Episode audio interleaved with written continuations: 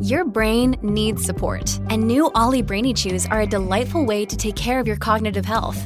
Made with scientifically backed ingredients like Thai ginger, L-theanine, and caffeine, Brainy Chews support healthy brain function and help you find your focus, stay chill, or get energized. Be kind to your mind and get these nootropic chews at olly.com. That's O L L Y.com. These statements have not been evaluated by the Food and Drug Administration. This product is not intended to diagnose, treat, cure, or prevent any disease. This episode is brought to you by Shopify. Do you have a point of sale system you can trust, or is it a real POS? You need Shopify for retail. From accepting payments to managing inventory, Shopify POS has everything you need to sell in person. Go to shopify.com slash system, all lowercase, to take your retail business to the next level today. That's shopify.com slash system. Hello, everybody. This is Marshall Poe. I'm the editor of the New Books Network. NBN listeners like to read books and buy them. So we thought we'd tell you that right now, our friends at Princeton University Press are having a remarkable site wide sale. You can get 50% off books, including ebooks and audiobooks, with the code 50, F I F T Y, at checkout until May 31. You can save some real money on Princeton University Press books. I encourage you to go there and check it out. Welcome to the New Books Network. Hi, this is Rebecca Buchanan, host of New Books and Popular Culture, and today I'm here with Aria Halliday, who is the author of Buy Black How Black Women Transformed U.S. Pop Culture. Aria, thanks for being here with me today. Thanks for having me. I'm so excited. So, could you start by telling us a little bit about how this book came about and how it came to be? Well, as much as true of, of most books these days, um, it started as my dissertation, but I have to say that this book is like 70% new content, right? So if you go back and you try to find my dissertation and match it up to the, this is not the same text at all, right? So um, it really started, I was in graduate school at Purdue University in American Studies, and I was noticing how many people were really drawn to Nicki Minaj over the past decade or so. And I, to be honest, I'm not a barb. I I like did not understand, right? I was like, I don't understand why people like like her so much. Why is she compelling? Why is she interesting? There's a thing that she's doing that people are really attached to, and I was kind of frustrated. I was like, Am I not getting it? Am I missing the memo? Um, and so I was just thinking a lot about how at the time, like Nicki Minaj has like created this space for herself that didn't really exist for Black women, especially hip hop artists, for a long time. And so I'm like, what is it that's that's really kind of uh, encouraging people to see her, um, be connected to her.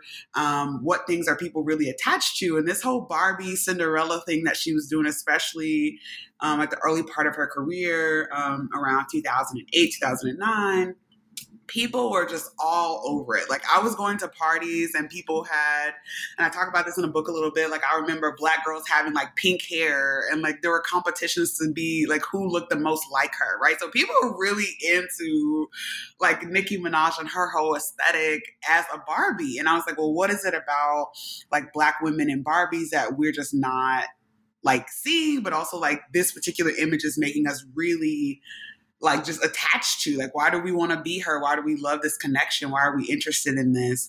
Um, and it kind of spiraled i'm sure my committee would say it spiraled from there.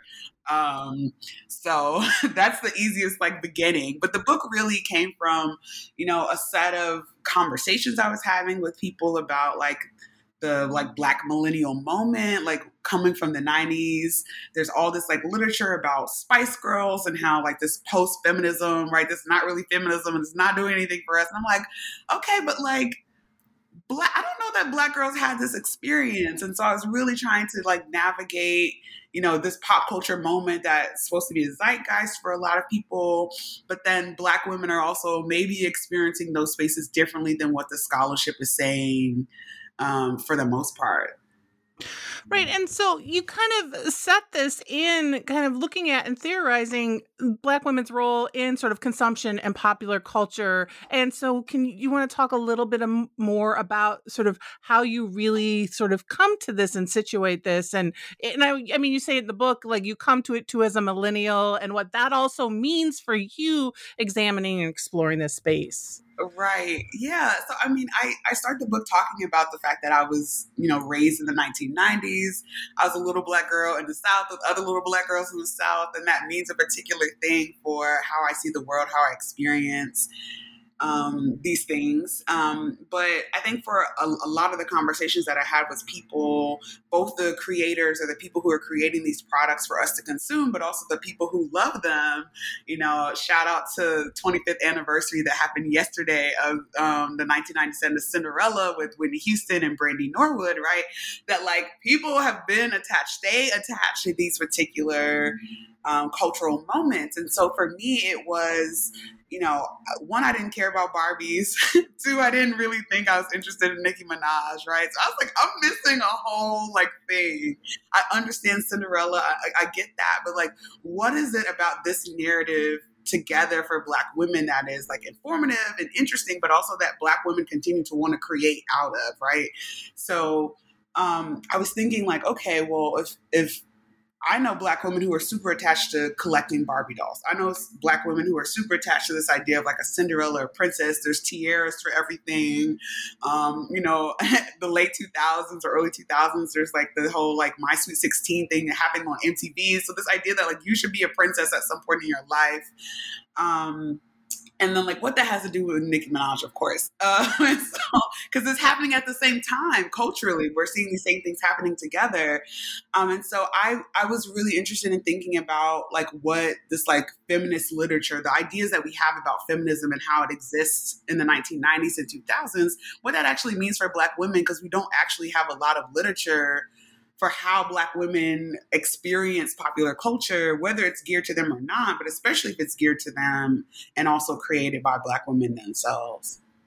Right. And it's super interesting. You start out with the Barbie, and there's history in there that, you know, I had no idea of some of that relationship in history with especially Black women who are working for Mattel and doing that work. So, can you talk a little bit about that kind of like the Black Barbie, but also sort of some of the history you talk about with um, dolls and, and sort of dolls as playthings for especially young Black, black girls?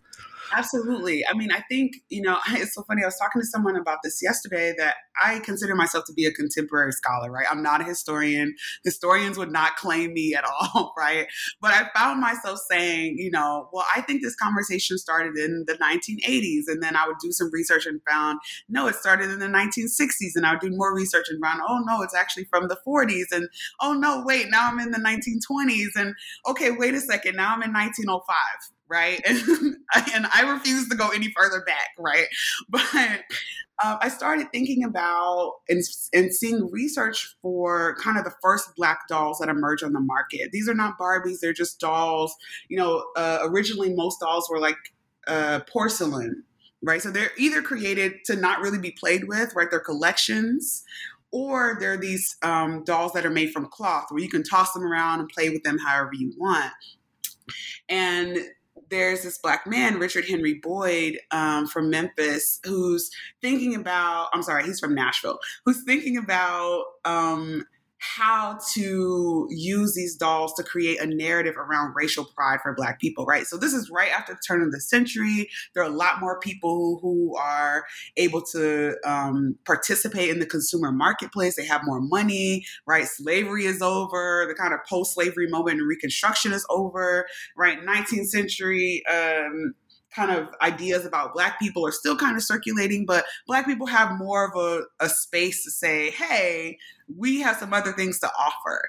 Um, mostly because they have the money to do so, right? And so I make this argument in the book that, you know, right right around 1904, 1905, Richard Henry Boyd is is thinking about how to teach black children, you know, not these kind of racist images and ideas that are floating around, but this other kind of idea of racial pride, right? How to think about yourself as a black person in a positive light, you know, um, against even these kind of really negative images that are floating around. And so he starts making these dolls and partially it's a it's a it's an advancement in filament, right? So usually dolls were like this like kind of weird off-white color that was happening.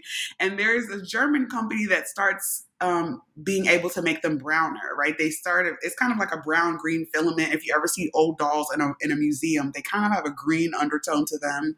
It's that. And so he's like, okay, well, maybe we'll, we're able to make black dolls. Like, this is the opportunity. And so he starts selling them starts making a lot of money and he's like well if you believe yourself to be a, a, proponent of racial pride, you need to buy this doll for every single child that you know, right? This doll is the impetus for racial pride. This is how you how you understand yourself as a black person through play, right? And he starts making this argument. And then there's people, you know, heavy hitters like Marcus Garvey who weigh in around 1915 who are like, okay, so the dolls that you're creating are kind of like light brown and the dolls that I think that we should be making are really dark skinned. And so you have Richard Henry Boyd and Marcus Garvey, right, having these intellectual debates among other people about what blackness should look like in the popular sense. Um, and that's really where we get this kind of conversations around representation that we still see presently. Um, and so the book really comes from uh, the idea that like there's a proper way to represent black people especially black women and that these playthings that are supposed to be just you know, innocuous, you play with them when you feel like it, whatever, actually are imbued with this information about racial pride, about racial consciousness, and ultimately like who black people should be, right? Ultimately. And so black kids and white kids and other kids are playing with these dolls and are getting some of this information through this play process. And one of the, for me, one of the really interesting things is that um, there was there were black women behind the scenes, right, creating these dolls and really kind of pushing at some of these companies and in these corporations for representation and what that means. And and often we don't talk about who you know like who's creating these and who these women are um, so could you talk a little bit about you know what you were seeing with that too yeah, I mean, I should, I would say that first of all, doing any kind of research where you're talking about the backside of corporations is going to be hard for anyone who wants to do that.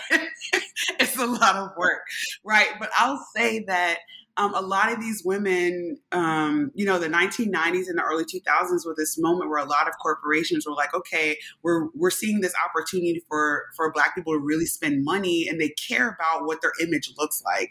How do we get ourselves into the space where we can both cater to their needs, but also make money from the things that they say they want? and it was mostly black women. I talk about Lavinia Perkins, uh, Kitty Black Perkins is really how she's known and how she gets hired by Mattel, like right at the beginning of the night, the early 1980s, late 1970s, and how she's responsible for the first Black Barbie doll. But so much of it is based on like her experience as a Black woman. She's in, she's imbuing the doll with some of what you know she would like to see as a consumer, right? And so I talk about I call it embodied objectification, and it's really this process where Black women are you know in boardrooms or they're in the designer seat and they're saying, okay, if I was a consumer, if if I was a black woman as a consumer wanted to buy this product, what would I want to see? Right. So they're literally using their names, their cousins' names. They're using clothes that they would wear. They right. It's it's really a, a full scope kind of look into what Black women, particularly at the time, were interested in. And you can see that happening both through how they're consuming the product, like who's actually buying this, who's interested, is it a collector's item, that kind of thing, but also from the Black women who are creating it, sitting in the boardrooms. And so my book is really trying to like make that connection between it's not just people who are consuming it and buying it on one side of it, but it's also people who are creating it. And that relationship between the two is really what changes and uh, progresses versus what we see around representation in the present. Right. And I loved um I appreciated even like thinking about like right you said they're designing the clothes, they're doing this and they're also creating it in ways that it can it's a Barbie, right? Um you can transfer those clothes to multiple Barbies if you wanted to. So also thinking about that, especially when young kids are playing with dolls or you know using dolls that there are things that are different but there's also things that can be interchanged and just making it more normal, like making the dolls more normalized. And so I thought that was really interesting too to think about kind of bringing in some histories and spaces into those dolls and what that meant for like the larger doll community. I don't even know if that's the right way to say it. Like, there's research now, like Mattel did a study in 2020 about, with some researchers at Cardiff University, about how playing with dolls helps with empathy, right? It helps teaches children empathy right? And then there's also uh, scholars like Robin Bernstein who has a book called Racial Innocence, where she talks about some of these dolls in the in the 19th century and 18th century were were opportunities for especially white children to practice racist fantasies, right? They would practice lynching dolls and they would practice burning them and beating them, right? And so dolls, you know, all the way from the 18th century to the present have this opportunity to teach children something, right? Um, and it happens through this particular um, process of play, right? That imaginative process. And Mattel is really the first company that starts to market directly to children, which makes it really important in this kind of relationship between what children are learning about who they are and who they want to be, but also how they are understanding race and racialization, especially in the United States. Mm-hmm. And so, so you start with dolls, and then you move into, like you said, this kind of um, Cinderella, this Disney moment, and what's happening there. So, can you um, talk about? So, we kind of move from young children into sort of teens and adolescents. So, can you talk a bit about um, Cinderella and Disney, and and what you see kind of going on with that princess moment? Yeah, I mean, I I was so interested in in why Cinderella in particular has been one of the stories that's been adapted over and over again. Like, I mean, the original Cinderella is like 1950 or something like that, right? And but people are still attached to this narrative that like, you know, a poor girl who's treated poorly is going to be picked up by a prince and all of her woes end, right?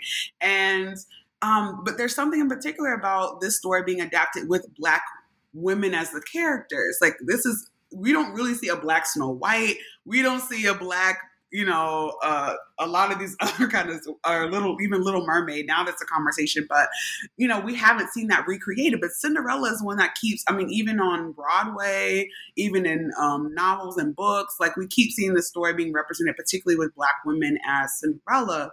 And so I was interested in how and why like this particular story is one that apparently black people are attached to to keep recreating it but also what especially this 1997 cinderella what is actually being said you know kind of underneath all of the glamour of disney right? Um and there are a lot of people who talk about you know all the things that disney might teach us from their uh, princess narratives but i was interested in in that particular um uh movie and as well as the 2009 Princess and the Frog, which is a very similar princess esque kind of story, um, because uh, they both have, you know, they're heralded as like the first Black princess, the first Black Cinderella, and they have kind of huge you know, pop culture icons who are who are taking on this role. Whitney Houston as being the fairy godmother. She was originally supposed to be Cinderella. Completely changes how we think about where this Cinderella came from. If if Whitney Houston is the person who's really making it happen, right?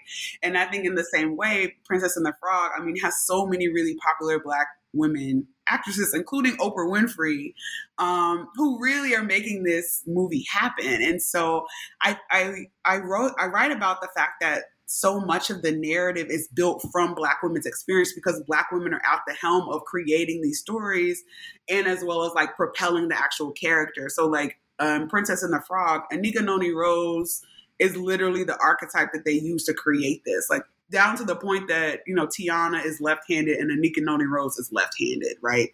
Um, and so I really was interested in how these narratives coincide with the ones about Barbies, and that these are these narratives around supposedly wholesome images that black women are really tied to to try to create a narrative around our own representation and positivity especially in pop culture where we have all this kind of negative imagery about black women being mean and ugly and nasty right? We have cinderella right? That starts off as being someone who's not supposed to be attractive, not supposed to be someone who love, but that becomes, you know, the marker of her kind of turn to being a princess, right? Like the fact that nobody wanted her and now she's the she's the queen, right? so I think that that narrative, especially around like you know, the rags to riches narrative that we have in the United States is one that we really uh, attribute to. And so I think, you know, Black people, Black women especially, see Cinderella as this opportunity to connect to this um, really large scale princess project that we have in the United States,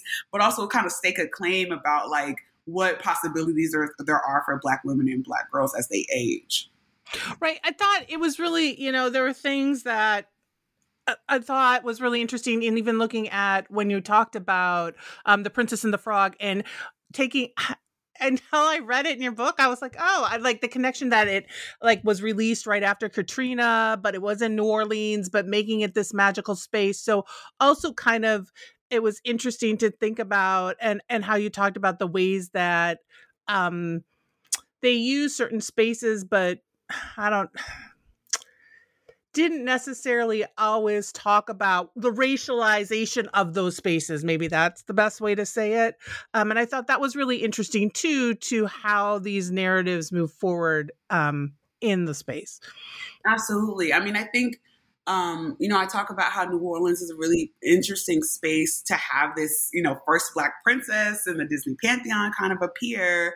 They picked this moment in the 1920s, which is really interesting around, as I already said, this is around the moment where people are in real time are talking about representation for black people, what's the right way to be represented, right? But there's also these parts of the, the um, movie that you know, raise some real questions about how they are um, imagineering this, you know, uh, scenery around New Orleans and what Tiana's particular place is in that location. I mean, her mother is a seamstress for one of the richest um, white people in town, right? But there isn't really commentary about why she would have this job or even why Tiana would be, you know, best friends and playing with his daughter Charlotte.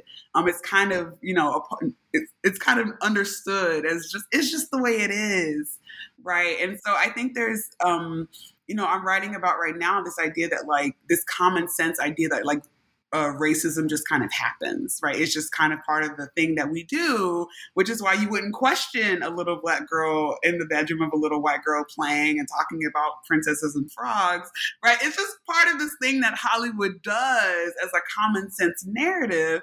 But um, I'm always interested in in this particular chapter, like why black women would be invested in that as well. Like, what is it actually doing? Um, intellectually for us to say, okay, we're going to stake claim on this story and let it be ours, you know, with Oprah Winfrey kind of shopping it to Black mothers and their daughters. Anika Noni Rose is doing a lot of um, promotion around it, even the really popular um, black hair care brand, um, Carol's Daughters, is making bubble bath and shampoo based on these, right? So it becomes kind of a cultural zeitgeist of its own in black communities for black women to say, like, we can be Cinderella too um, even as it is problematic in other ways. this episode is brought to you by Shopify. Do you have a point of sale system you can trust, or is it a real POS? You need Shopify for retail. From accepting payments to managing inventory, Shopify POS has everything you need to sell in person. Go to shopify.com/system all lowercase to take your retail business to the next level today. That's shopify.com slash system. Right. I, and so you like, and you move from this. So, you know, we got this discussion, and then at the same time, we can talk about Miss Nicki Minaj, right? We've got Nicki coming in and, and, you know, doing her thing and being really important um uh, you know in general you know generally but also at that time right in the you know 2009 i think you said 2009 to 2018 she's the one female um rap artist pop like in the sort of popular cultural spaces so can you talk a little bit we'll come back to talking a little bit about Nicki and why Nicki is so important yeah i mean so I didn't even think about this until I was writing this particular book, but like I, I never considered myself like a hip hop person. I always listened to it, it was on in the background. But I was like, after writing this, I was like, oh my, I, I know much more than I let on. Because, you know, I remember when Nicki kind of appeared, um, you know, a lot of you know, old school hip hop heads will say like her verse on Kanye West Monster is one of the ones that kind of put her on the map. People understood her as a lyricist. She was making this really beautiful music, but again, her hair was pink. She was outrageous. I mean, she's sitting next to Anna Wintour in this like bubblegum outfit. Outrageous, especially at the beginning. It was almost too much, right? but right i mean she so she kind of like moves throughout her career especially in this moment this like 10 year period as really being the only black woman who's making you know, a lot of noise, um, if you will, on the pop culture stage. You know, whether she's making pop music, she's featured on a lot of songs a lot of popular artists. She's remaking songs. Madonna's in love with her. Like she's really right. She's sitting at you know Paris Fashion Week. She's doing a lot of stuff that I would say previous Black women rappers were not really able to do, partially because of the moment, but also how like hip hop has changed in the time. And so Nicki was really the only person making those kinds of moves between about 2008 and 2009 and 2018. Of course, in the background, of course, is is the presidential presidential election of Barack Obama and having black people in the White House and this whole kind of narrative around things changing around race and how we talk about race. And so Nicki's kind of at this really important moment um, where she's able to not only pull on these ideas of Barbie and princesses and Cinderella that are happening at the same time, and also that Black women are are important in those spaces, but also you know doing it with the kind of rap bravado that we would expect of any black male rapper as well. And so she's doing it in a really interesting way that she's like, I'm sexy and I'm cute, but I'm I might also rip your head off if I decide to rap, right? Um, which changes the narrative a lot about, you know, what we expect of, of black women rappers. And I think, you know, sets the stage for a lot of the people that we see popular right now. Right. And I also love that she has this embrace of sexiness but also this embrace of nerdiness in some ways right? And which is which is another thing that kind of like she's like pushing the envelope in all these ways um that you don't really think about um and yes and her fashion sense and and all right? All of it in one big package yes, I mean, early on, she talks about how Cyndi Lauper is one of her like inspirations. I don't know any black female rappers who've ever mentioned Cyndi Lauper, right, as one of. And she, I mean, she went to a a, a black a theater high school, so even having that kind of theater background and understanding herself as a performer in that way, I mean, it it she changes some things. when I read that about Cyndi Lauper, I'm like, it kind of all makes sense, but yes, I was like, how odd.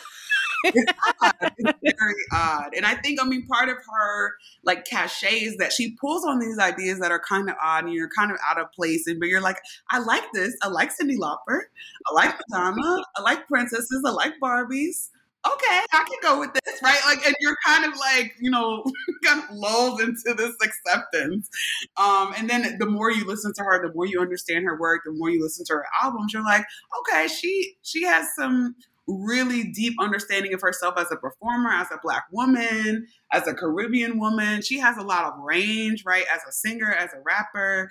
Um, and I think, you know, we start to see, you know, space created for, you know, people like Lizzo, people like Megan Thee Stallion that we see now, and all the diversity of the things that they were doing because, you know, she was out there by herself doing some stuff that was pretty odd at the time and also caused a lot of controversy.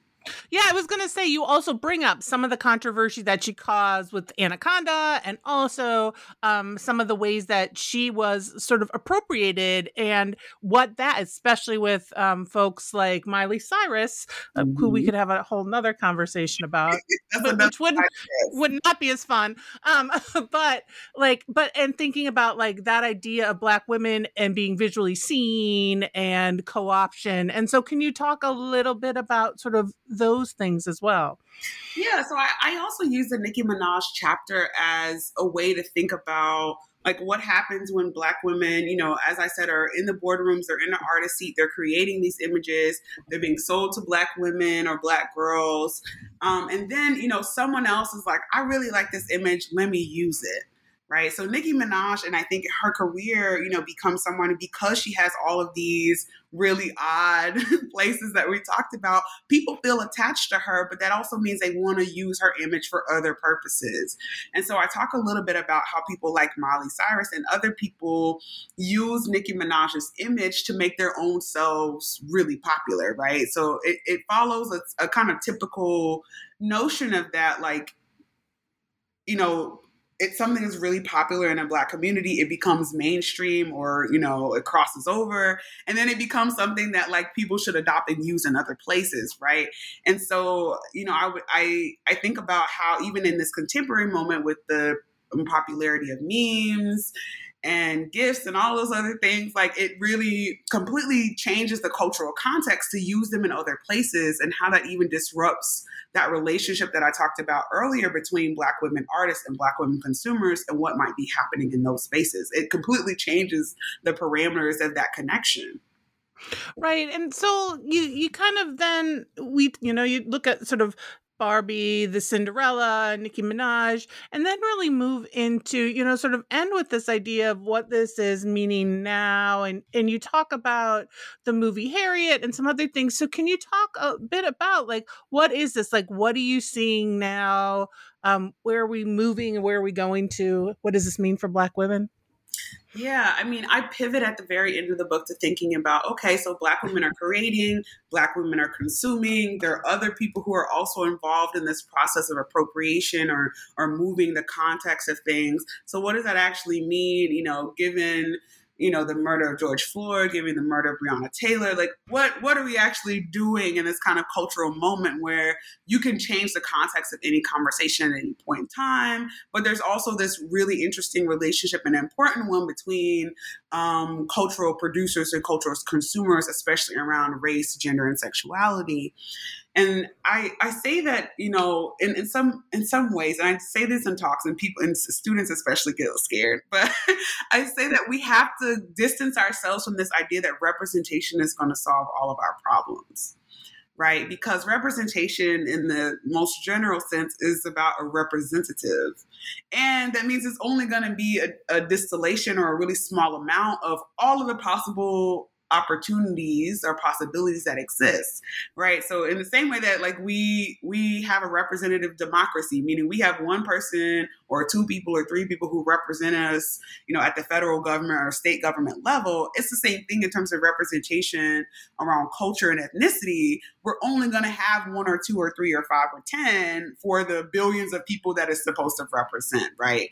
And so I, I talk about the idea that you know representation is always going to fail us if we expect it to represent all of us all the time, right? And so we have to be okay with the fact that there are um, going to be representatives. There are going to be narratives that maybe we don't like, maybe we're not connected to, maybe we're not interested in. But having more options is always better, right? For the possibility of like diversity, literally the idea that there can be a lot of different things happening at the same time. We can like it, not like it, but we get to choose. When you only have two or you only have one, it doesn't even give you the option to choose, really.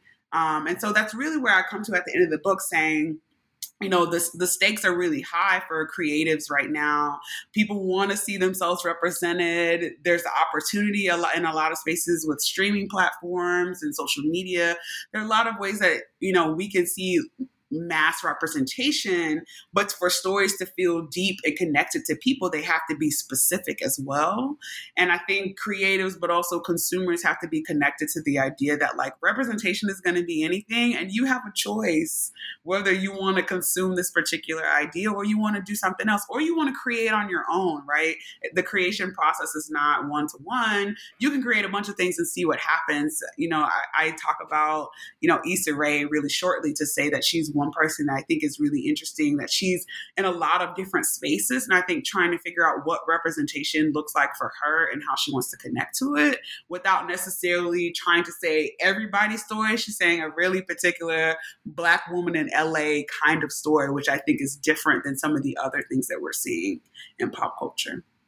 Yeah, you know, I have to say, I found it because I'm really interested, as you are in pop culture, like in reading that and thinking about that. And last night I just saw the preview for Viola Davis's new film, right? And um, Black Panther is getting this huge push. So thinking about all these ways um, Black women are being represented, but then also all the ways that some of that is still right. What you're saying is there needs to be more options because I, I keep coming back to. Um, the fact that the Flash is going forward, but um, now I'm blanking. Batgirl, right? is that right? Is not. Um, and and kind of what the power that exists in sort of some of these Hollywood and pop cultural spaces to still stop some representation, right? And so, like what you're saying, you we need as much as possible because there's still people out there who can say no right? Right.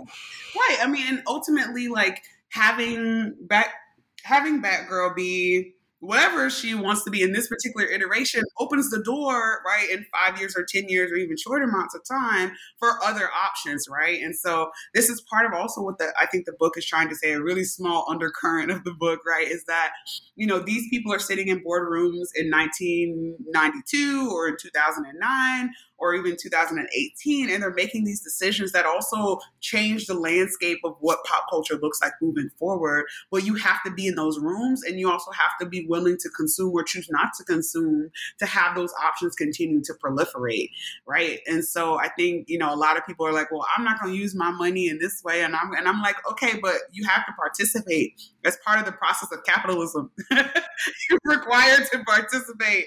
Um, and pop culture is one of those places where you can really make a claim for the kind of things that you want to see. Mm-hmm. Yes. So, um, are you doing uh, so i'll ask you my like kind of final question with this um but like are you do you have anything you're promoting with this book right now or anything new you're working on that you want to kind of put out there and promote Ooh, um i can say this book um is there's been a lot of really great support for this book and I'm really proud of it. Um, but if you don't have it already, go buy the book, okay? Uh, it's really fascinating. It's really great. There's a lot of ways that you can use it in various places, whether for yourself or in conversation.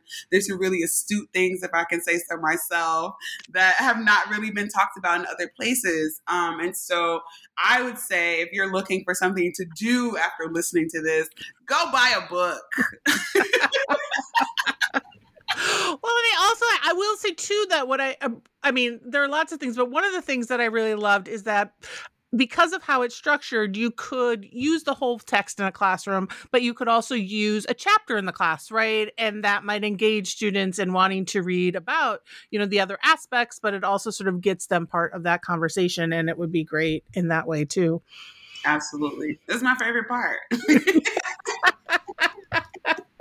so do you have thoughts on uh, I'll ask you, I'll ask you, like, where do you think we're headed in 2022 and moving forward? Well, I think um, since I have, you know, a foot in hip hop spaces and a foot in pop culture spaces, I'm always thinking about how hip hop is influencing some of the pop culture that we're seeing. And I would say that, you know, people like um, Saweetie, for example, who's a, um, a I would say semi famous rapper at this point, you know, she has a lot of stuff that's going on. In the ways that we might consider Beyonce as a pop star to be, you know, she has Ivy Park with Adidas, she has her music, she's doing a couple of films, she's doing music soundtrack work, she's in a lot of different directions. I think that we are seeing um, black women rappers in particular, but women rappers generally have the opportunity to do some different things. I mean, Cardi B has a show. Um, Megan Thee Stallion is talking about wanting to direct a couple of films.